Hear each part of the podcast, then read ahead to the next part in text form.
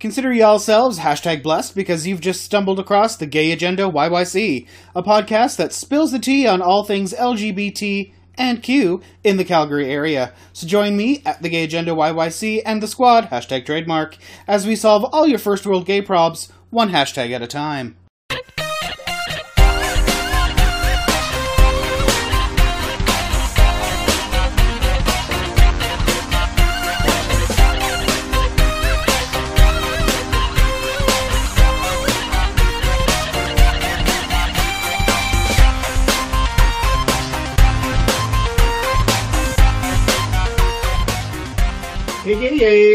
Welcome once again to another super fantastic episode of the Gay Agenda YYC. It is I, Gay Yoda, and with me, not always, Eric's not here. I don't know where he went. I think I actually let him out of the house for once.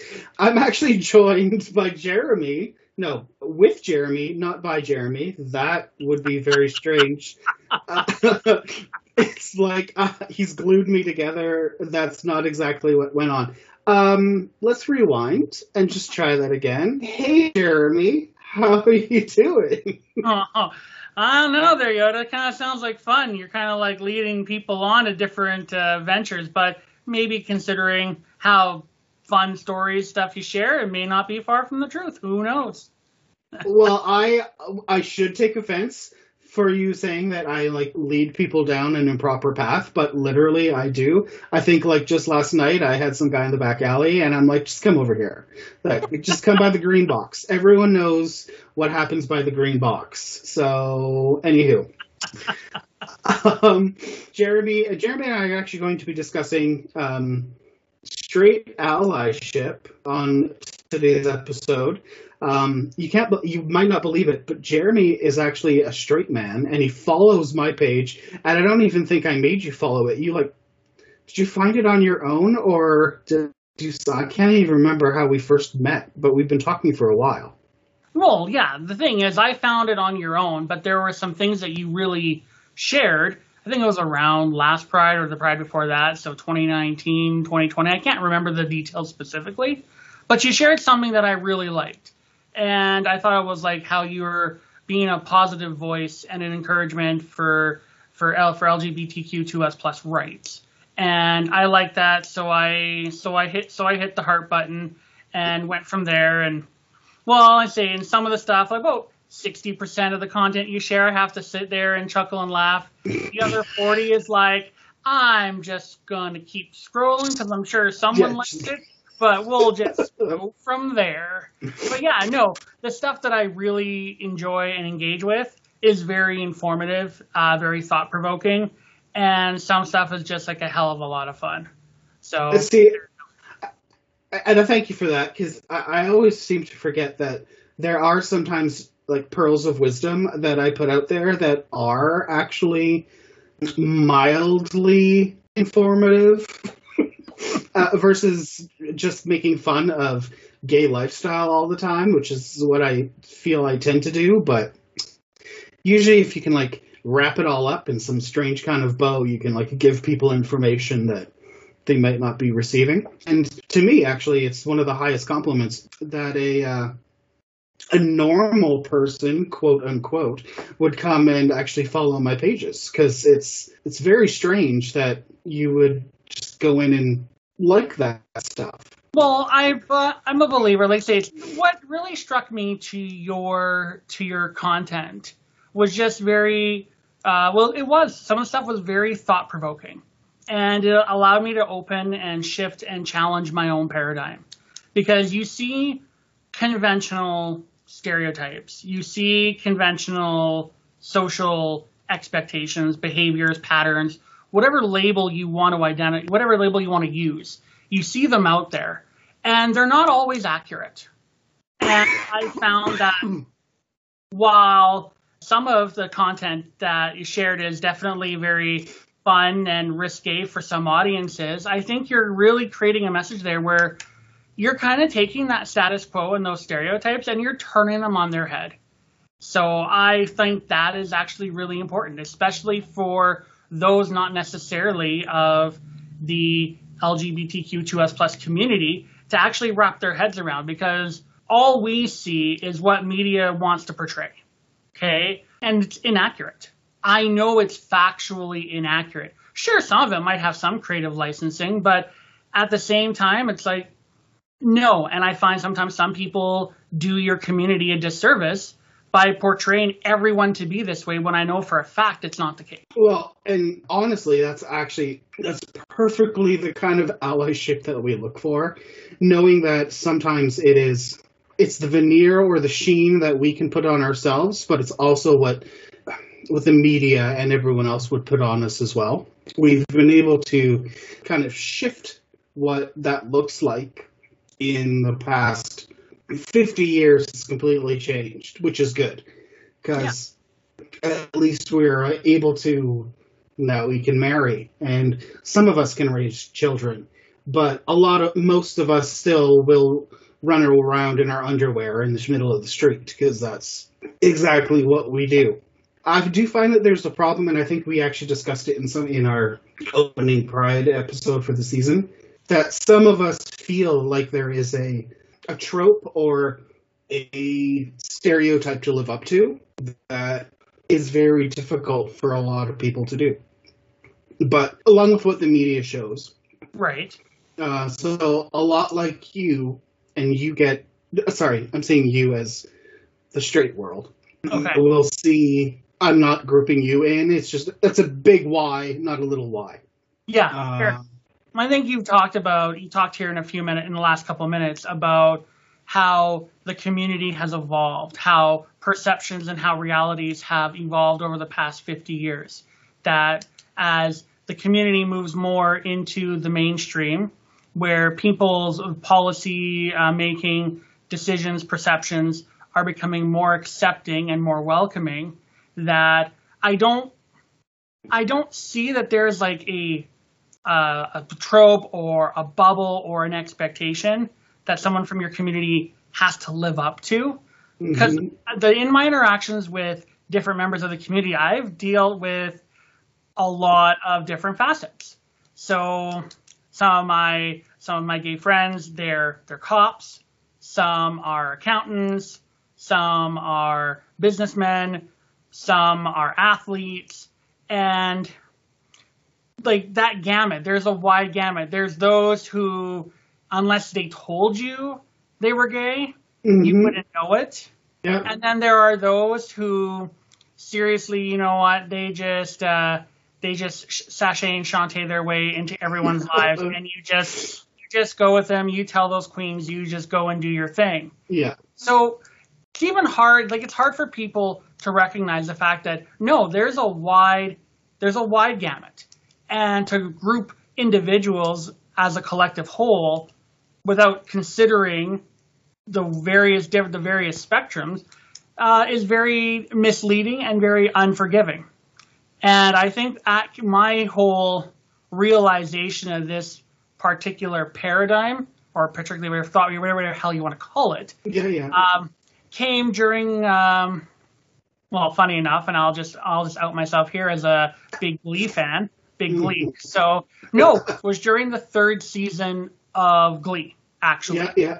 When they were when they were dealing with the story of Dave Karofsky, and that's when I that's when I kind of figured that despite the fact that Ryan Murphy was telling a really good story, I also felt part of my head like, wow, he's really doing the gay community a disservice because they're not all like the Kurt Hummels of the world. There's like, yeah, that's not accurate and that's when it started to click that no, no, no, no, no. This is this is the this is the members of the community self-destructing members of the community, and I'm like, that's not cool. I don't think that's particularly fair yeah, because yeah. now you're now it's stereotype on stereotype, and it just it doesn't do and doesn't do anybody any good. I'm glad the narrative kind of shifted a little bit and became a lot less became a little I say toned down because that's the wrong the wrong connotation. We don't want anyone to tone down who they are. We want people to be their authentic selves. But I think what he did with the later seasons is portrayed a more realistic tell of the community as opposed to the hyperbole, as opposed to the farce, which I think, in my mind, it made it it made those uh, character developments, especially with uh, Chris Colfer's Kurt Hummel made Mhm. it stronger in the later years because it wasn't so much, yeah, it wasn't so much the theatrics. It was more about him as a person, and I found I could relate a lot more to the person because his struggles, my were my struggles, your struggles, other people's struggles, and I think that made for a better tell, and I think that helps society. And I would say, argue my community, the straight, the cra- the crazy straight world, Yeah. help recognize that you know what we've lived with misconceptions for too long and it's about time these damn walls come knocking down. So Well, and I never thought I would thank Glee for shining light on everyone's plight, but I guess it really did what it needed to do for the time. yeah.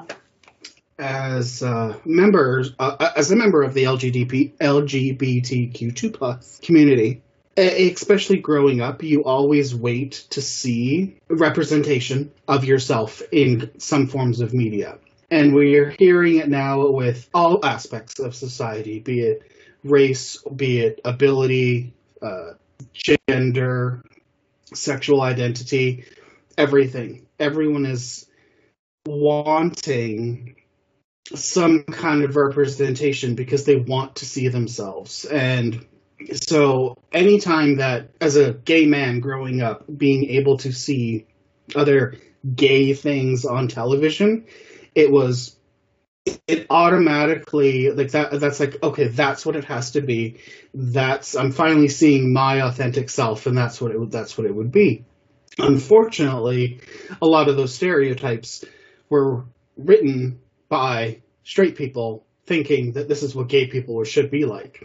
So it- it's it kind of it was a it was a catch 22 because we were being shown the stereotypes that straight people thought we were. So that's what we became because that's what the only kind of thing that we saw.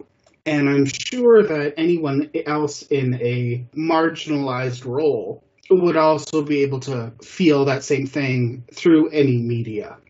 Uh, Oh. and it's it's very difficult to actually see unless you aren't in the majority. Right. Right. i guess that's where that's where the whole i guess let's let's suppose let's face it this way. Women regardless gay straight whatever you want to call them right? The mansplaining effect. Well Yeah. here we are straight people explaining uh, gay life to gays. Like thanks for the straight splaining but here you go. And I think there's just been a lot. Well, there's been there's been a lot of that, and I think a lot, of myself included, all had to go through a learning phase where we had to kind of have our worlds deconstructed. And when you're faced with new evidence, right, you can either sit there, accept it, think, ponder it, accept it, or you can bury your head in the sand and be like, no, I refuse. No, I refuse to accept it. I refuse to do this. I refuse to do this. I'm gonna stick. I'm gonna stick with what I know and and be and and be safe. But I find that this is just my own take on things. I find those that are some can be some of the biggest critics or biggest adversaries of any community are those who, like I say, like the Dave, like the Dave Karofskis of the world, trying to figure themselves out, and then not realizing that what you're actually fighting is a, a version of yourself you're not you're not okay with. yeah Finding you're seeing yourself in somebody else, and it's not so much the other person in front of you you're fighting with, it is you. And I know for myself, and I know for me growing up, I didn't understand. Like I was raised in rural Alberta. Mhm. I was raised, then I moved to Red Deer when I was like 13, 14. Ooh, so- when- Yeah, I was. Yeah, Red Deer was was fun in its own ways. Um, well, no, I got to see I got to see Europe and I got to see Europe in the marching band. So there you go. So that was kind of fun. right. Yeah, but you still had a very closed view of the world. I went to a I went to a Catholic high school. Well, that kind of did some that kind of did some wonders. Uh-huh. Yeah, but in but it was that type of perception back in the late '90s, early 2000s that sh- row that shaped my world for a couple of years, and I didn't know how to react because I'll tell you, it was I had no interest in getting married. I had no interest in being intimate with anybody. I had no interest in all this stuff. I was a music geek. I was a theater person. Like these are the things I did. Yeah. These are the things I enjoy. And everyone just kind of, no, no, this is who you are. This is who you are. And for about 10 years or so, I believed it. But I didn't know what to do with it. Yeah, yeah. Then, in a complete kind of weird twist of fate, as you would allow it, then later on in life, I joined the uh, join become a member of the LDS Church. Oh, there's another. There's a can. There's a Pandora's box ready to burst right there. We'll Yeah, talk yeah, about, yeah. We'll talk about that in a minute and how it kind of informed my allyship. And but when I went to go serve a mission in Africa, I went to the Ivory Okay. Coast. I should be very clear about this. I actually served the mission in the Ivory Coast.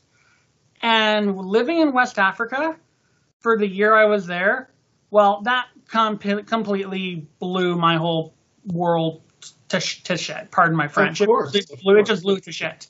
Yeah. It was exactly what was needed when it needed to happen.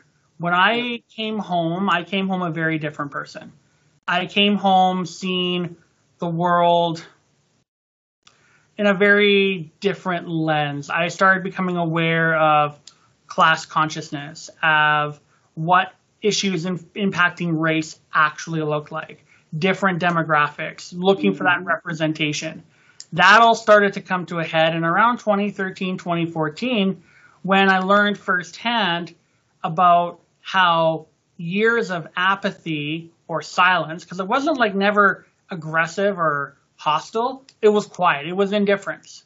I learned how the indifference did more harm than anything Mhm. is when it's kind of like, okay, here's your quote unquote come to Jesus moment. What are you going to do with it?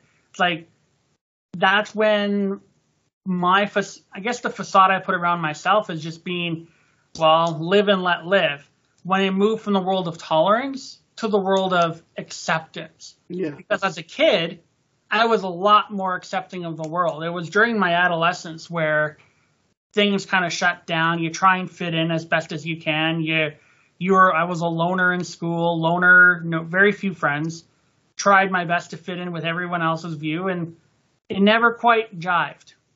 So I learned firsthand what apathy can, what apathy can do. And then it's like, okay, well, what are you going to do? Are you going to sit there and continue to be apathetic, or are you going to actually be your authentic self? And are you going to remember that as a kid you loved and wanted to treat everybody with respect, kindness, dignity, and stuff like that? When are you going to recover that? When are you going to get off your ass and recover it? And that's when the light bulb, like that proverbial light bulb, went off. That's when I knew that no, there has been some, uh, there's some things that I'm going to atone for or make up for for the rest of my life. That's why I don't like using the term, for me anyway, I hate using the term ally because I never feel worthy of it. I never feel deserving of it. And I'm never going to actually impose it on myself. Like I know I did a few seconds ago and I was like a little slip, so I apologize for that.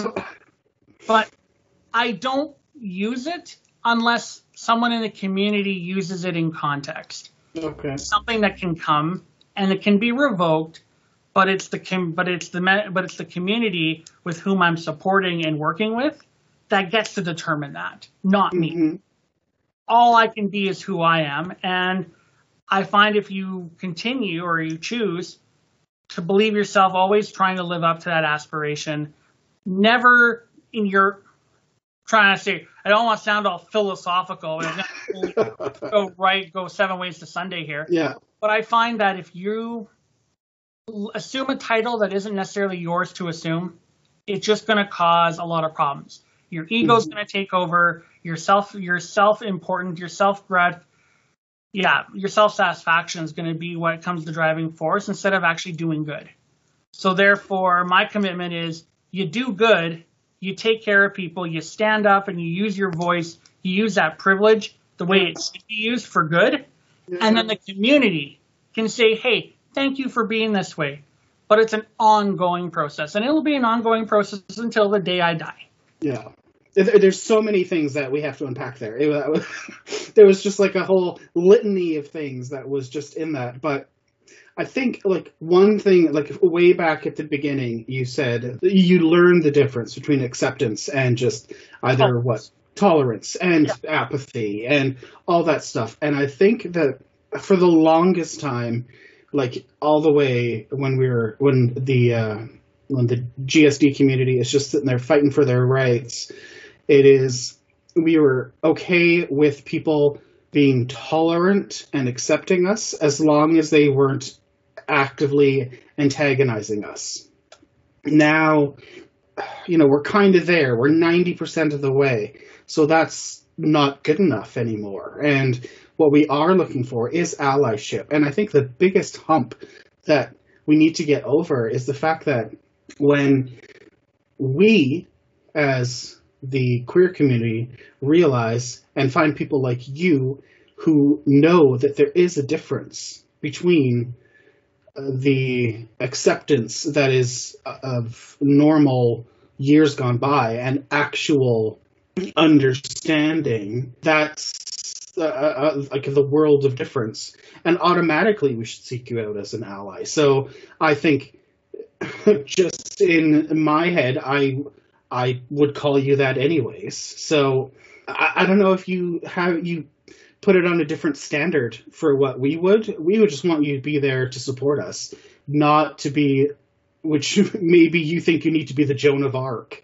in order to actually use that name as a shield. But no, it's um, anyone who's going to stand there with us and support us in our fight or help us is what I would consider an ally. And then just going from that, it's how you how would you perceive in being um, the perfect ally within the community? You know what? That's a really good question, and I wish I had a really good answer for you. I think it's it's a yeah. Like I'm trying to stammer over words because that's a really mm-hmm. that's a good. No one's ever asked me that before, but I think part of it is the fact that if I, being a person of faith, being someone who goes to church and professes mm-hmm. that we have a belief in loving our Creator and then loving human beings as ourselves, right? Yeah. I think that that big huge thing there is that unconditional unconditional love, that yeah. unconditional support. I think for me it's like looking past looking past everyone's little social quirks and little idiosyncrasies. It's like you know what you'll never find you'll never find me engaging someone in a conversation about okay well let's use well, let's. Uh, I don't know what to talk about. You know what we can talk about. You know what? Let's see. Oh, let's find find your neighborhood glory hole or something like that. You'll never find me really engaging someone in a deep dive that way. But I understand. Which is strange that you're talking to me because yeah. I know where my neighborhood glory hole is. But there you go. Whatever. Fine. Anyway, but my but my but my thing is that it's like for some people they're okay having those conversations. For me, I think okay, you know what? That's someone's private affair, and you know what? It's not it's not my it's not my cup of java but if it's yours then you do you. And but at the end of the day little quirks like that because we all have them trust me. I got plenty mm-hmm. of them here. We can dissect them go we'd be here for hours talking about my stupid crazy straight quirks and it would bore you to tears. Or might or it might make you laugh. I don't know which. But i think at the end of the day as it comes down to it is that if someone's going to harass you belittle you criticize you, demean you for your just because you exist. No, no, no, no, no. Then the little quirks and idiosyncrasies don't matter. What matters yeah. there here and now is you're a human being that needs to be valued, cared, loved, and accepted. And if we're not standing up and protecting you, then we have no right to ask someone to protect us. Yeah. And I find there it's like, no, that's where when the chips are down, that's what that that that's what really matters if you're going to come to me and say, I need to talk, I need to listen, I need someone to listen to me, it's like you can tell me whatever it is you want to tell me and I'll listen.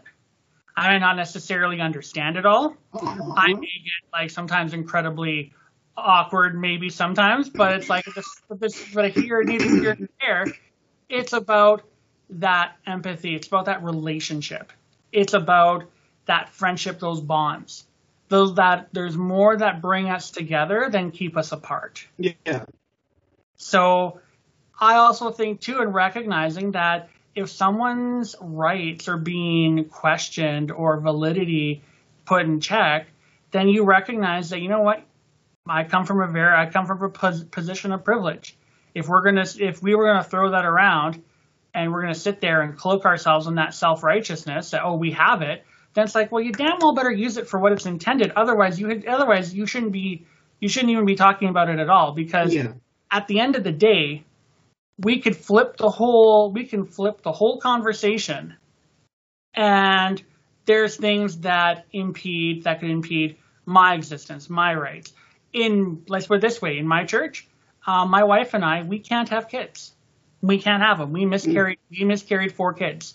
We do not live up to that ideal, that cultural ta- Yeah. cultural ideal, and we're deemed as pariahs.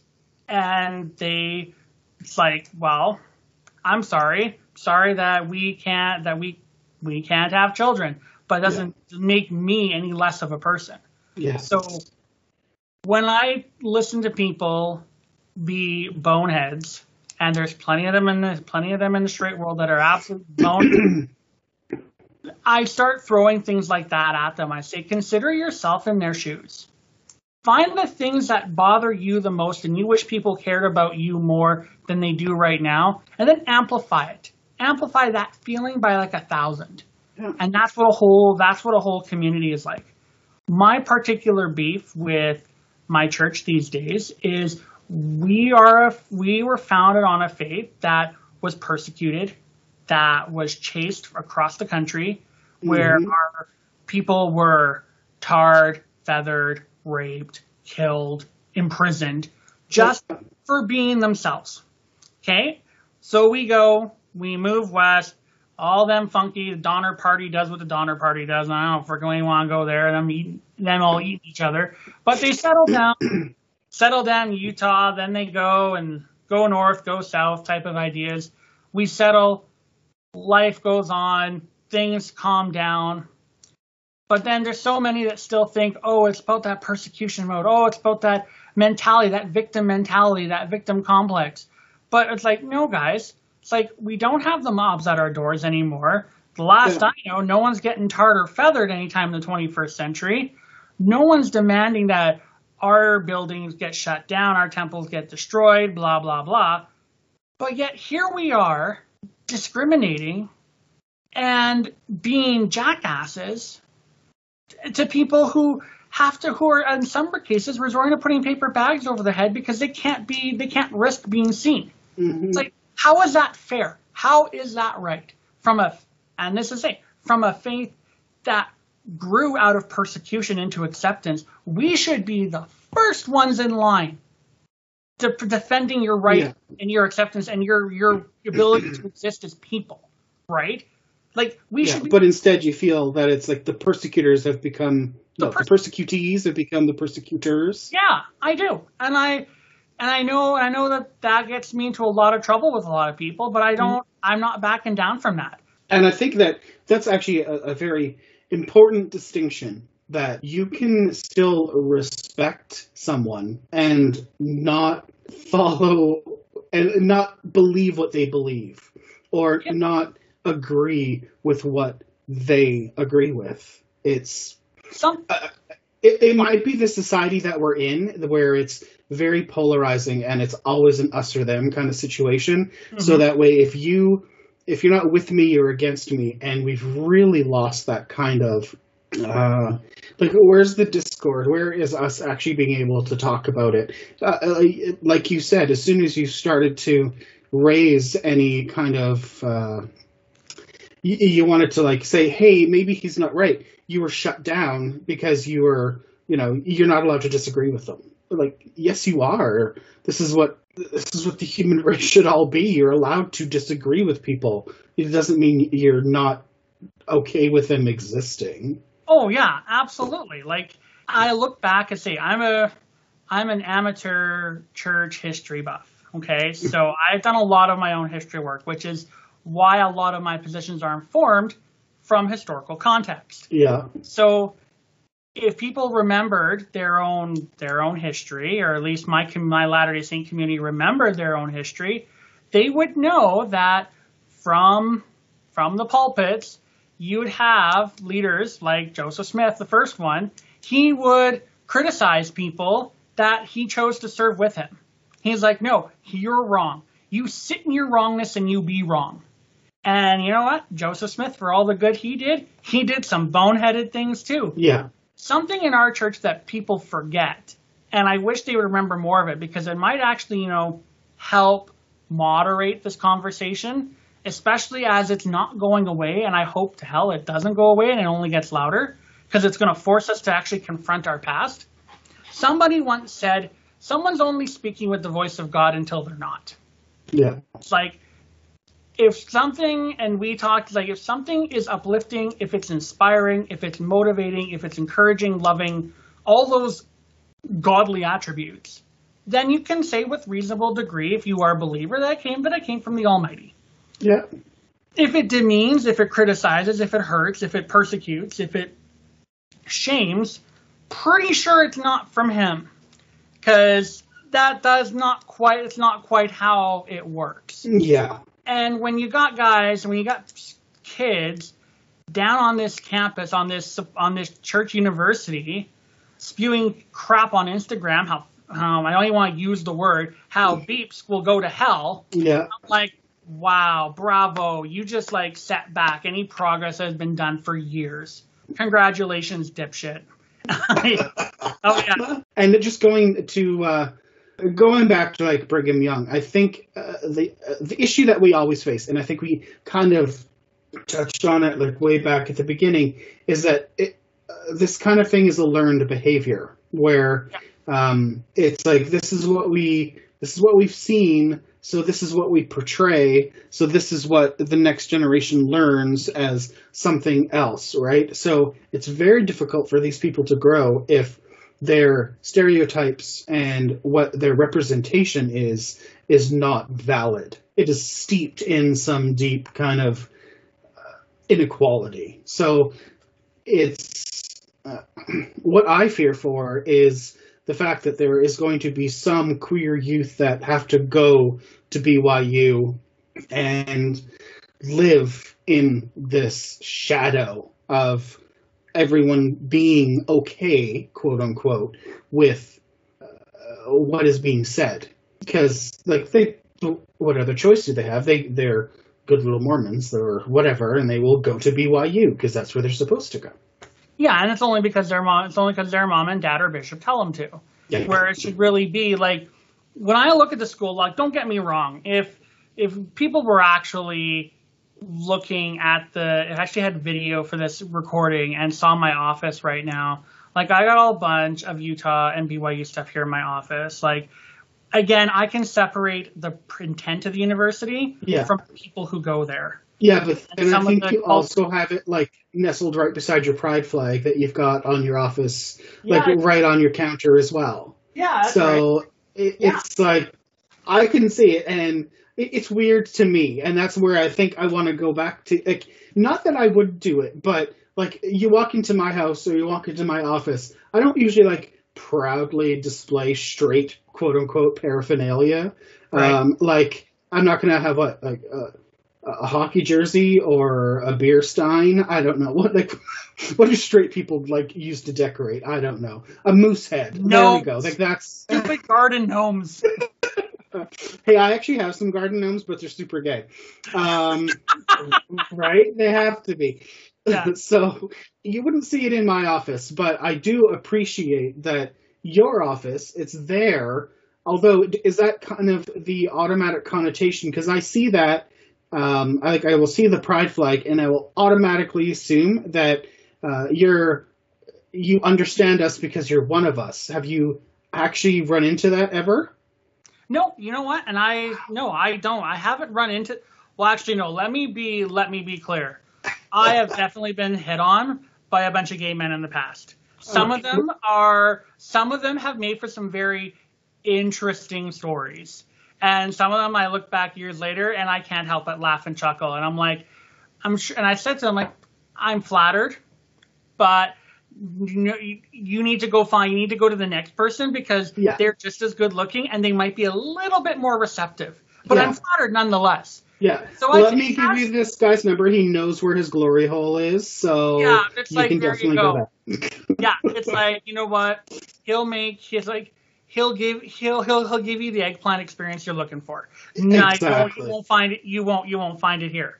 No. However, no, uh, when I having it up here is I declaring my office to be a safe space. That is my that's my that's my declaration that it's a safe space. It doesn't go anywhere. It stays there. Um, and you know what? I work in an I work in an industry that is very not well represented by the LGBTQ2S plus community. I work in Uh-huh. transportation. I'm a Yeah. safety officer. I deal with truckers, and I figured, you know what? I'm going to make my stand, and I'm going to have an inclusive environment hmm for people to be to be them to be themselves here. No if no no if ands or buts. I don't know if anyone else will do it, but by hell or high water, I will because Yeah. it has to start with somebody. Well, and that's exactly for me. I, I completely agree with you there because that's what I feel uh, intrinsically in me as well.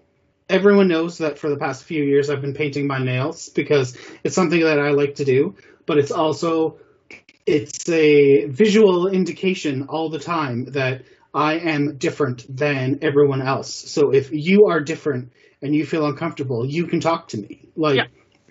and it's at the beginning I was uncomfortable, but now it's just all the time. I'm like I'm so used to it that if you can't if no one can deal with it, then I don't have time for you.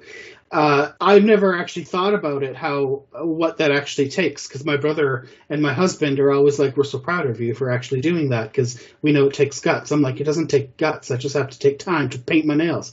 But when I see you and then I see your pride flag on the back like on your desk, like I know that as a straight identifying individual, that take balls. Like that is a ballsy move because I know what you're just trying to say. Hey, it's a safe space. Like I'm a safe person. You can. It, it's it's not a thing. It, very similar the things that we are doing. Right. So I'm. I can see it with you. I know that it is. You might think it's insignificant, but it actually is a big deal. Not to you, but maybe someone even just passing by your office, knowing that it's there. So even just going back way, way back at the beginning, when you're like, I don't want to consider myself an ally, I literally am telling you right now that by you planting that flag on your desk, you are automatically an ally. Like that's what it is. You are saying to, especially if it's in like a trucking company, because I'm just imagining all these greasy men in like their hard hats walking in. First of all, I thought it was a porn. Second, now it's actually your office um that it like this is a, it's a big thing. If you want the link i will totally send it to you. It's amazing. Uh and it's like just being able to see that because you know they don't see it in their everyday lives and they don't have to be confronted with it because they who knows what kind of circles they run in but it's just it, it's just that's the whole thing and it's weird because i actually know because i i work on the other end of like we receive trucks all the time at my look at my job and Right.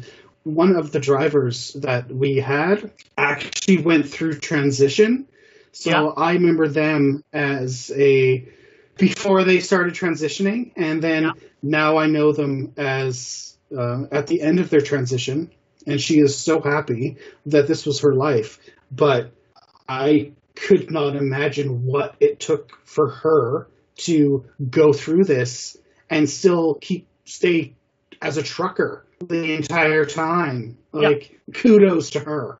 Like that is insane to me. But I think we all forget that we we might be in the fight, but we could always all be allies to each other. I don't understand what it's like to be a trans individual. I just don't know. So sometimes I also feel that I want to be like there for the trans community, but Yeah. I don't know what they're going through. So I need to ask, what do you need from me? And then I will do it. And it's pretty much the same thing that you're doing. You're not part of the gay community, but you're asking what you can what you can do for us because you don't understand what it is that we're lacking. So it's amazing for me to see people wanting to help and wanting to stand by, beside us. And Oh, for sure. so it's such a big deal. Yeah, and I think it's to be and to be perfectly fair, and I've never really shied from it. Like if you if you see some of the stuff I've put on my own YouTube, like one of my first videos I talked about back in January, where I acknowledged the fact that there were years where I actually questioned my identity and went through that, went through that soul search, and figured out that's like okay, maybe not quite this, maybe not quite that, but this is how I identify myself now. So although I can't say with 100% accuracy that I know exactly what everyone's going through.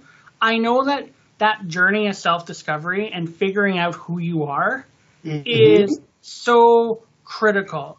And it's at a time where you are potentially at your most vulnerable Yeah. because now you're just uh, subjected to whatever comes your way and you have to decide or understand is this actually me? Is this what someone's expectation of me is? So on and so forth. I'm doing that now, just recently learning that well, I was diagnosed with high functioning ADHD and learning that, okay, all the past habits, quirks, whatever you want to call them, were in rea- are in many regards reactionary to those coping mechanisms I developed in childhood and didn't know I mm-hmm. did it. So it's a whole new world. Understanding people think like, no, you're not. No, you're not. You're just different. You're just weird. And I'm like, well, true. I'm not going to deny that. but at the same time, it's like, no, I recognize that if I cling to unlike a topic or a subject with such fierce devotion, like it could be, well, as put this way, it could be like how a Joker described in The Dark Knight. I just gotta, I, I'm like a dog with a card. Like, if I, I don't know what to do if I, I would catch it. But you just have to go mm-hmm. and get it. Like, I don't know what I'm going to do with it, but I couldn't Yeah. let go of that idea Yeah. or I'll take you on many different tangents. Like I'll go all a whole new world on a conversation and say, "Come on this carpet ride. We'll figure this out along the way." and be like, "What just happened here?" Yeah. Yeah, no, you just got you just got the montage of my life. There you go. Enjoy that. Mm-hmm. Or little things people uh, react differently or outrage or whatever. Recognizing those things about me only is going to make me a stronger person. Yeah. And I find that is like, but it's also embracing the uniqueness, embracing you for your authentic self. And I find that that's where my, going back to our conversation of why we're here on the concept on the conversation of allyship, Mhm. where where my where my straight peeps need to recognize it's like you know what? These are authentic people being their authentic selves. They're not forcing anything on you. It's never forced. It's never you're never coerced all that stuff like that. Like hell that's not reality. That is fantasy. That is delusion. And that's your own insecurity coming back and biting you in the ass. Yeah. like no like that's where it has to stop. If people can re- start recognizing individuals for their uh, their authenticity they'll soon realize it's like oh hey the road to acceptance is not as hard as some people make it out to be. Yeah. but we choose to we choose to confound it by adding all sorts of subtext and layers and implied meanings where none actually exist. Yeah. stories we tell become when truth becomes legend everyone prints the legend it's Yeah. like no no no no let's go back to the truth Yeah. and that's where i'm a center lefty progressive gay supporting mormon there you go still as a cisgender married straight guy so yeah.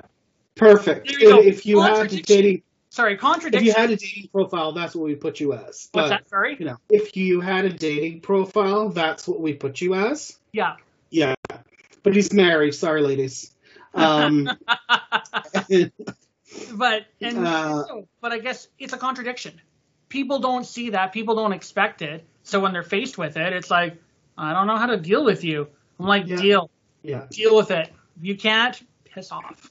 Like, Yeah, no, and I and I get that because I think that uh, it's uh, like you, like us. People Yeah. will put you in a box as soon as you slap the label like Mormon on you. That will automatically mean a whole slew of things. Yeah. Uh, typically. So, um, I don't want to say that you're ostracized for your religion or persecuted, Oh, but you can um, almost understand what, because I'm sure you've come up against that, where people automatically find out that this is your religion, so they assume that you are going to be just like everybody else. Oh yeah, like hey, I've had I when I first when I forayed first forayed the world into I don't want to talk really too much politics because again that's another rabbit hole you just don't want to go down. Uh, yeah, yeah. When I when I made when I started making some of those forays into different social circles than what I was used to four or five years ago, people didn't know how to take people didn't know how to take or read or understand where it was coming from. But then I received an email one day from a friend of mine. He's like, I really appreciate you being you. You've opened Yeah. my eyes to a whole misunderstanding or a whole different understanding of who folks like yourselves are. In his particular, we're talking about, we were talking faith. He's like, you know what? I'm a proud atheist. I don't, I have no use for religion, and I had a general disdain for Mormons. But if there are more Mormons like you out there, then I'm sorry I've been so disdainful because you're someone I can really get along with. Yeah. So in my own efforts to advocate, like advocate for communities in which I want to support, I'm being me. I can I won't shy I won't shy away from that fact. I won't shy away from the fact that my faith informs my decisions to stand up for the LGBTQ2S plus community. Mhm. My faith informs the fact that I decide to be an absolute, uh, well, in my own sense, I get to be an absolute rebel. And my first Pride parade I marched in in 2017. Yeah, Mhm. I, had my, I had my nice BYU hat on. I got photos to prove it. Like I'm sitting there, right there, and it's like, geez, if people saw that, it'd be like, what the hell? And I got a couple Mhm. what the hell moments. Like, what are you doing? I'm like, Yeah. I'm being me. You don't like Yeah. it? That's your problem. It's not mine. Yeah. I my stance is here. Like I'll make the stand. It's like, yeah, I am who I am, and these peeps are my peeps, and I'm gonna take care of them, and I'm gonna and I'm gonna uplift them. You have an issue with that? Go to your corner, stay there. You know, sashay sashay away because I don't really want Mhm. to right now. And that's all we can actually ask. I think that we want to make sure that you know who you are. That way you can help us. We don't expect you to understand everything that we're going through, but I think it's, it's the same thing with family. Like you don't, you might know them, but do you really know them? That kind of thing, right? Yeah. Um, now I, I I do want to wrap it up just to like, let everyone um, all muddled in their head. Um, now that we've gone through all that and you've heard everything that we've said, would you change what you think an ally is? What your definition of ally is? I think Like- I would definitely, I would definitely change my perception, but I wouldn't change my resolution. The fact that you know what, I appreciate you declaring like you're an ally, and I appreciate that. But at the same I- I- and I'm not all. I'm not the queen of all gays. It is true. I have not knighted you as an ally, yeah, but there you go. But I'm just saying. But I appreciate I appreciate that label and I appreciate that compliment. But I also know that that compliment can things can be given and things can be taken away. That allyship is not a flash in the pan thing. Oh, you've done it and you're done. No, Yeah. it's an everyday. It's in your whole life recognizing that until the day comes where everyone is truly equal and truly accepting, the fight doesn't the fight doesn't stop. And like I say, it's I will take the community's lead because that is that's what servant that's what servant leadership is. You Mhm. don't serve from the front, it's you serve from the back, you help uplift others, and then at the end, those who you're serving are the ones that are going to be like, hey, this guy, he's okay. Or this guy, now we don't want him here. So I serve at the community's leisure, the discretion, how you want.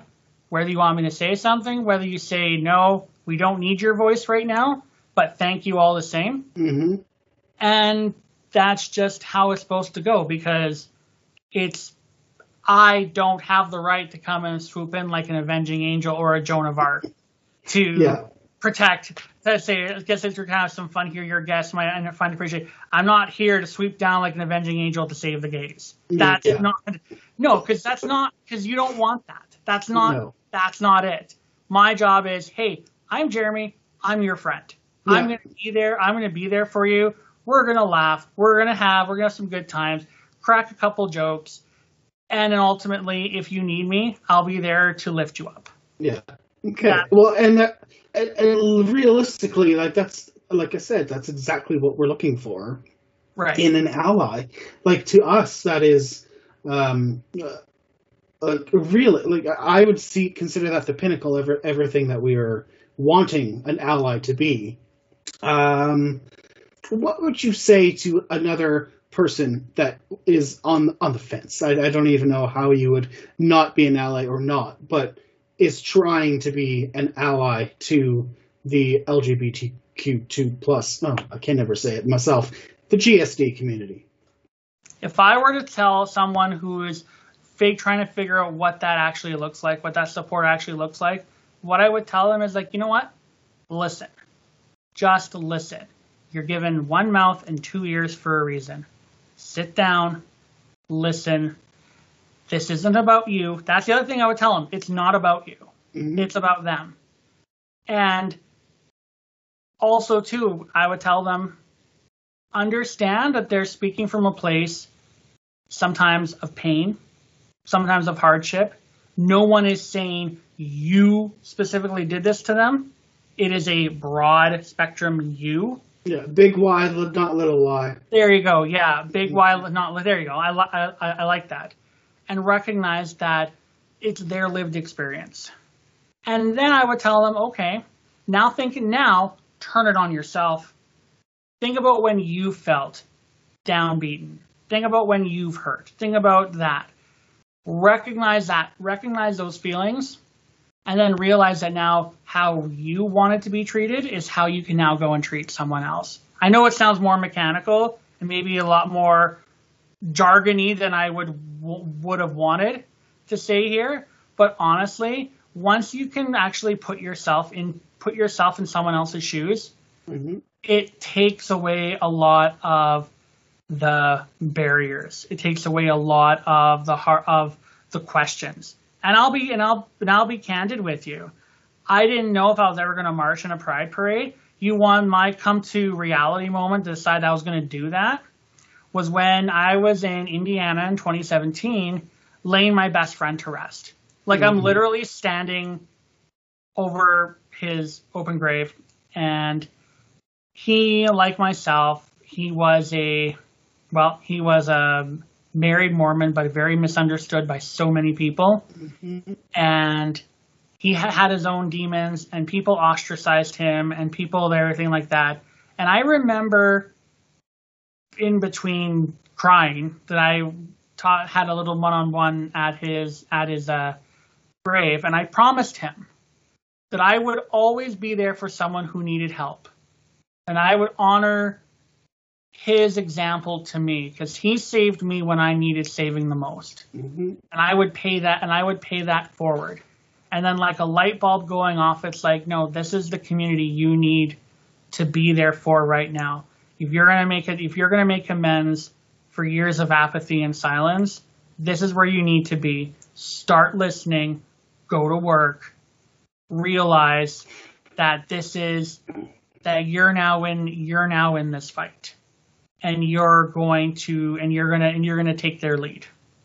But that was but that was that pinnacle last that was like the nail that was the that, that was the cherry on top. That's when i Yeah. knew okay this cake was this cake was ready was ready to be eaten and the and the quest was about to start.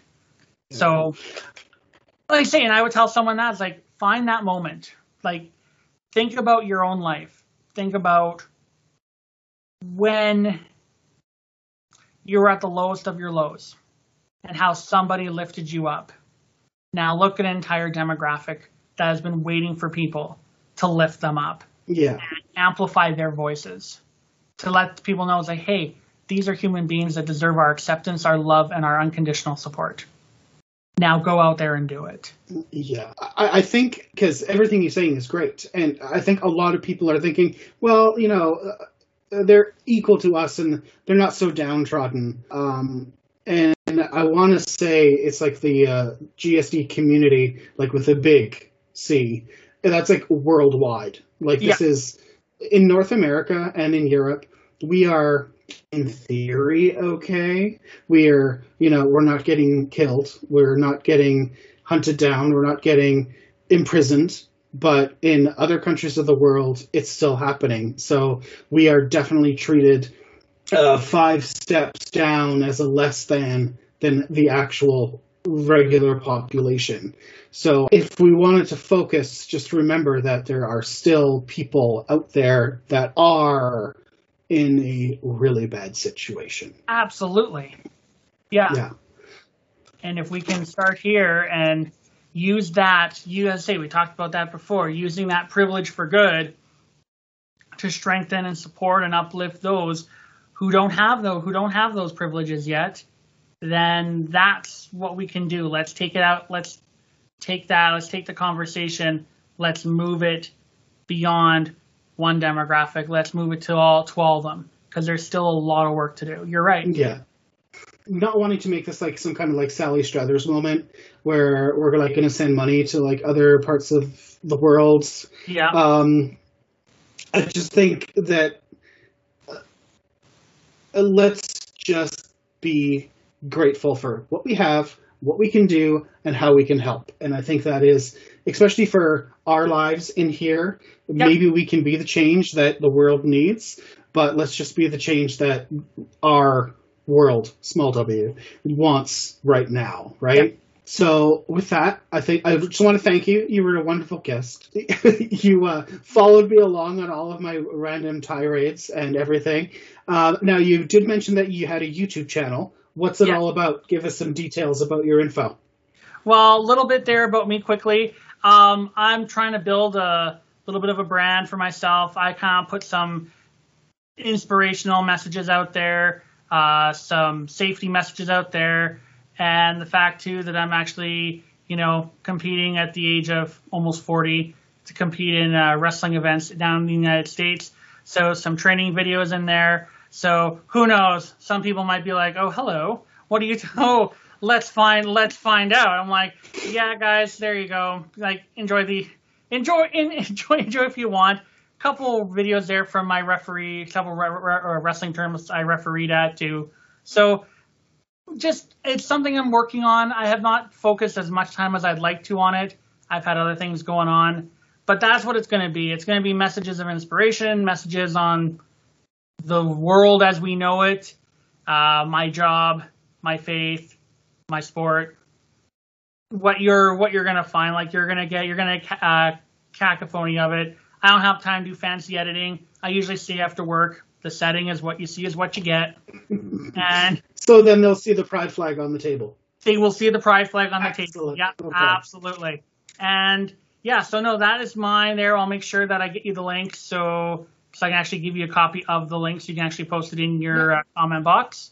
Okay. And like I say, I'm on I'm on Twitter, Facebook, uh, LinkedIn. So depending on where depending on where you're at, you're gonna get a very different version.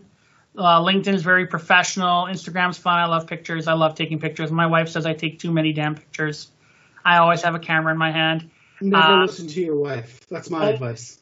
Don't follow my advice. Oh, I can't take that advice, Yoda. Sorry. That's one. That's one I'm not gonna follow. Oh, I know. Don't do it. Don't do it. Uh, I've ruined many Twitter- marriages. My Twitter is where my ranting. That's where my political rants are, and then Facebook's my all-around fun. You'll get a cacophony of all of it rolled into one. But yeah, no, they say reach out. I'm welcome to listen. wel- Welcome to hear people's thoughts. Welcome to hear people's criticisms too. If they seem like you're a whatever, choose to whatever. That's their that's their prerogative. Uh, you're always going to be the enemy in someone's book. So, but you know what? I hope I hope I've been able to at least let people know that they're not they're not alone today, and that every one of us can learn something and can grow on this journey, and that if it can happen to one, it can happen to everyone. That the day of the day of full acceptance and that harmony is going to come. So, and and yes, uh, I agree, and I thank you for that. Uh, I think my hope for this episode is that I don't know how it, possible some random straight person is just going to stumble upon this episode amidst all the other episodes where we are talking about glory holes. But so this is the one that they, that they choose, that, and they finally are like, "Hey, I want to be like that guy." And so uh, hopefully, if it's my listeners and if it's someone that they want to reach out to and say, uh, if you know if their parents or if their brothers or if one of their friends is struggling to be an ally and they just don't understand and they don't know where to start but they want to that's kind of what i would say you know it can it all just starts somewhere right so that is what my goal for this episode was because we can't make anyone just automatically become an ally it just nope. it, uh, and I don't want to lessen the fact that you had a traumatic experience and that's what kind of drove you to do it. But we all will have that kind of. Uh, uh, there's an awakening in all of it. Yeah, we all have a story, and it's not so much where you were; it's where it's where it's who you are becoming. Yeah, that's another and part. story you're going. Who you are becoming. Yeah. And that's that's the important part. So no, I, I appreciate it. I appreciate the time that you've given me to be on your program today. This has been a hell of a lot of fun. I'm sure we could probably have a lot more, and when we want to have a little less less than formal. But anyway, at some point, yeah, I'd love to come back again and uh, of course. more. Um, I will. I, I, always like having um, different guests on kind of a roundtable kind of thing. Mm-hmm. And I mm-hmm. know that you're friends with my my arch nemesis in the podcast world, the other Chris Brown. So I will uh, we'll see if we can all pit you guys against each other because it's always a fun fun game. Um, all right, uh, and with that, I think we're going to be signing off. We will give you all his details uh, later um, in in his box, which sounds weird that I'm stuffing your box, but I will not think about that. and uh, uh, we'll, we'll, talk soon. Uh, thank you everyone for listening. Um, and uh, yeah, that's all I got. Cheers, sluts. Thank you for listening to this episode of The Gay Agenda. Don't forget you can follow us all on the tweets, the Instas, and on the Facebooks at The Gay Agenda YYC. If you like what we had to say, please like, comment, subscribe, leave a review, all that fun jazz. Thanks for listening, kids. Bye. Bye. Love and light, bitches.